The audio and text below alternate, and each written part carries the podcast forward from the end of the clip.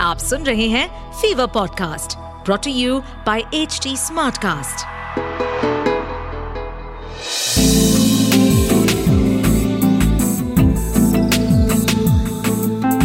एक अधूरी कहानी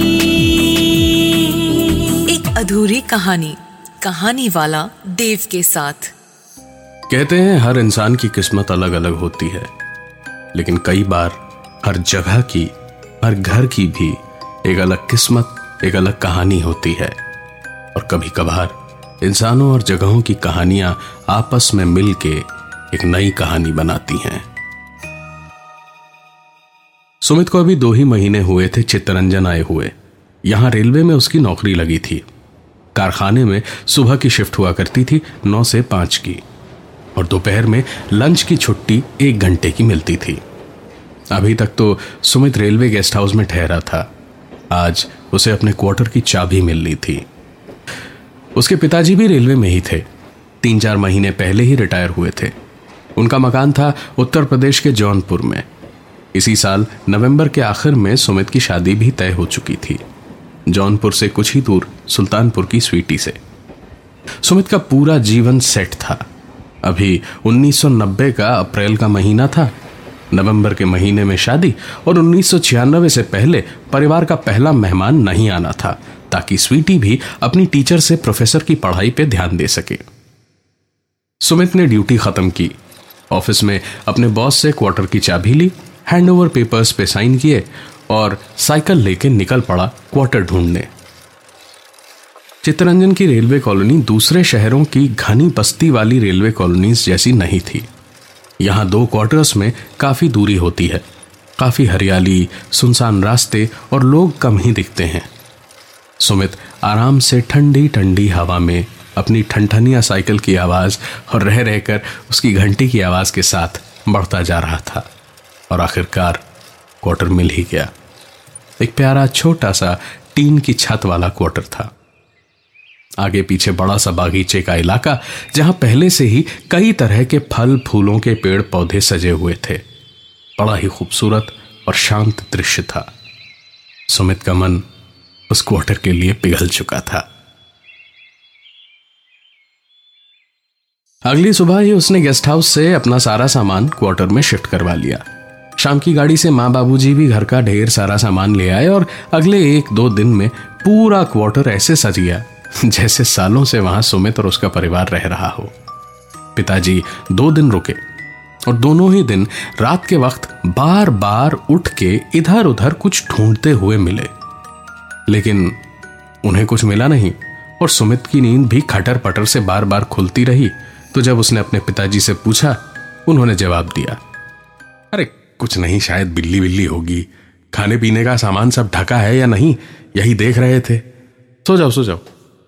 पिताजी तो दो दिन बाद ही घर चले गए, लेकिन माँ अपने बेटे के पास कुछ महीने रहकर जाने वाली थी। यहाँ सुमित के पिताजी कुछ साल रह चुके थे तो माँ चितरंजन कॉलोनी की जगहें, वहाँ के कुछ लोगों को जानती पहचानती थी। रात को सुमित घर लौटा तो माँ के हाथ का खाना खाया और थोड़ी देर बातें करके लेटते ही नींद आ गई और आँख लगने के कुछ ही देर बाद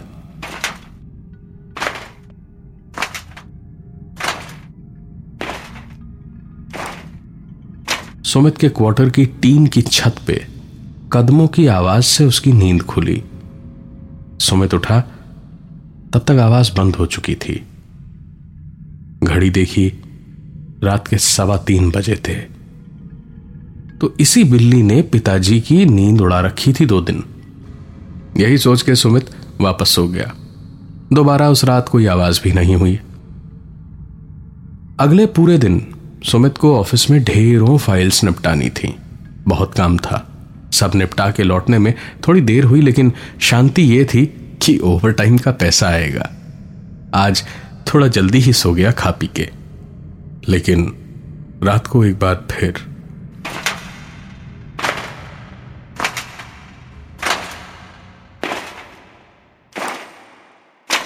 उसी आवाज़ से एक बार फिर से सुमित की नींद खुली। उठते ही घड़ी देखी तो उसमें वही सवा तीन बजे थे। सुमित आज सीधे बाहर दौड़ा ये देखने के लिए कि कहीं कोई चोर वोर तो नहीं है। लेकिन बाहर का नज़ारा देख के उसकी घबराहट कम होने के बजाय बढ़ गई। बाहर इंसान तो नहीं ही था, कोई जानवर भी नहीं था। लेकिन छत पे वो टहलने की आवाज़ उसे अभी भी सुनाई दे रही थी।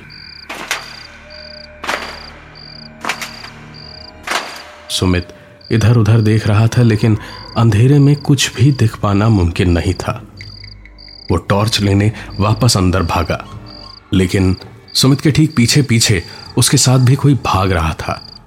सुमित ने अपने कमरे की लाइट जला के रखी थी, लेकिन बाहर वाले कमरे में उसी से जितनी रोशनी आ रही थी, देखने के लिए काफ़ी थी। सुमित ने पास रखा लठ उठाया और पलट के पीछे वाले को मारने गया तो देखा पीछे कोई था ही नहीं। सुमित ने साफ़ साफ़ कदमों की आहट सुनी थी अपने पीछे पीछे दूसरा कोई इंसान आसपास हो तो जैसे हवा का बहाव कम हो जाता है, वैसा ही महसूस भी किया था, लेकिन कोई दिख नहीं रहा था। सुमित ने तुरंत पूरा क्वार्टर एक कोने से दूसरे कोने तक छान मारा, सारी बत्तियाँ जला के देखा, लेकिन कोई नहीं मिला। खिड़की, दरवाजे, सब कुछ अच्छे से चेक करके वापस सोने के लिए सुमित लेटा ही था, जब सुमित की माँ की एक चीख गूंज उठी। सुमित उठा और दौड़ा माँ के कमरे की ओर, और वहाँ जाके दरवाज़ा खोल के देखा तो माँ आराम से सो रही थी, और वही कदमों की धीमी धीमी आहट पीछे से वापस सुमित की ओर आ रही थी। पसीने की एक धार सुमित के माथे से उसके गर्दन तक आई और पूरे शरीर में दौड़ते हुए डर की सेहरन को चार गुना बढ़ा गई। पूरे शरीर पे जैसे चींटियाँ रेंग रही थी और रह रह के एक तेज कपकपी छूट रही थी। लेकिन सुमित के मुँह से आवाज़ तक नहीं निकल रही थी। इस सन्नाटे में भी उसे अपनी धम धम करती धड़कने और कदमों की आहट ही सुनाई दे रही थी। जब उसके पीछे से वो कदम आके रुके और उसकी माँ उससे बोली अरे यहाँ क्या कर रहा है? तू भी पानी पीने उठा है क्या? अरे ओ सुमित बोलता क्यों नहीं?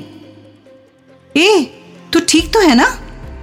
सुमित ने पलट के देखा उसकी माँ हाथ में पानी की बोतल लिए खड़ी थी।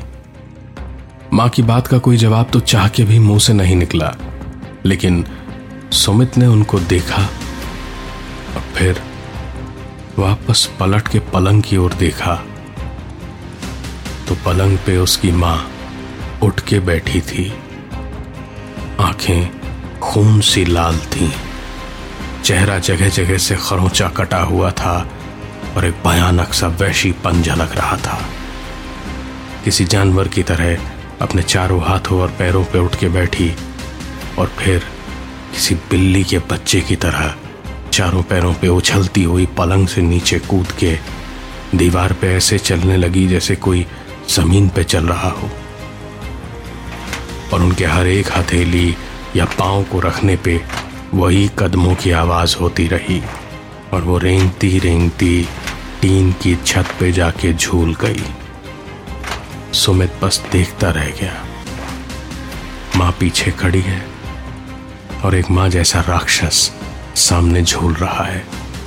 तभी सुमित की असली माँ जो पीछे खड़ी थी उसने सुमित के कंधे पे हाथ रखा और कान के पास आके बोली मुझे मुक्ति नहीं दिलाएगा बेटा।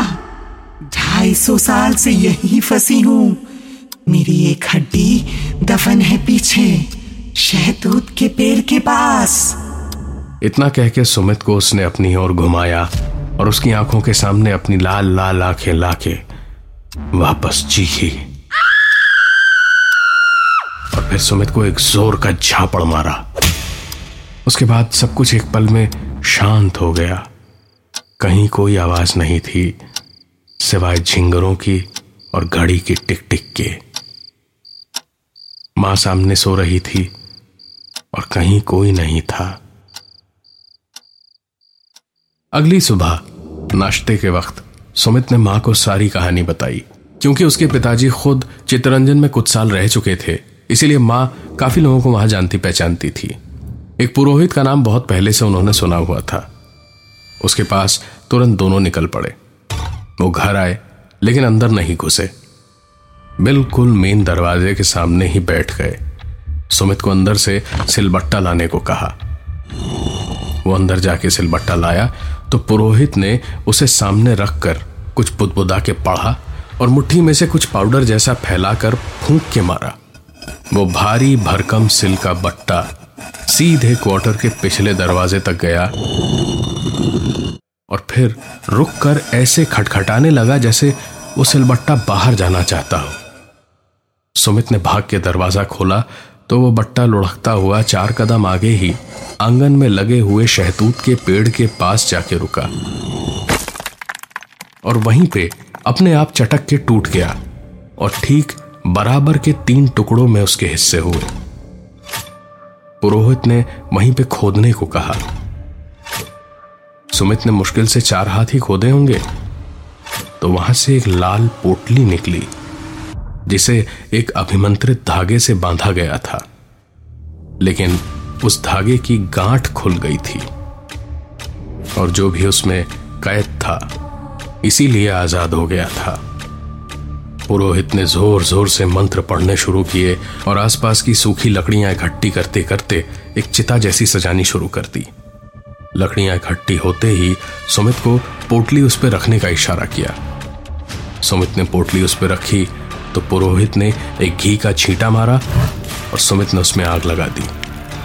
वो छोटी छोटी टहनियों की नन्ही सी चिता और उस पोटली में रखी इकलौती हट्टी करीब दो घंटे तक जली। और फिर पुरोहित ने पूरे क्वार्टर का शुद्धिकरण किया और उसके बाद आज तक किसी ने कोई आवाज़ नहीं सुनी।